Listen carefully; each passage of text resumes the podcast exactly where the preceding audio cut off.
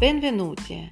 Iniziamo a raccontarvi la storia della tenuta Arnulfo dalla storia del suo fondatore Luigi Arnulfo, un imprenditore e un vero pioniere del Barolo. Luigi Arnulfo, nato a Cherasco il 14 maggio 1852, era destinato a portare avanti la farmacia di una famiglia molto benestante, gestita dal suo padre Carlo. Ma poi, a soli 22 anni, ha deciso di cambiare il suo destino e diventare un produttore di vino.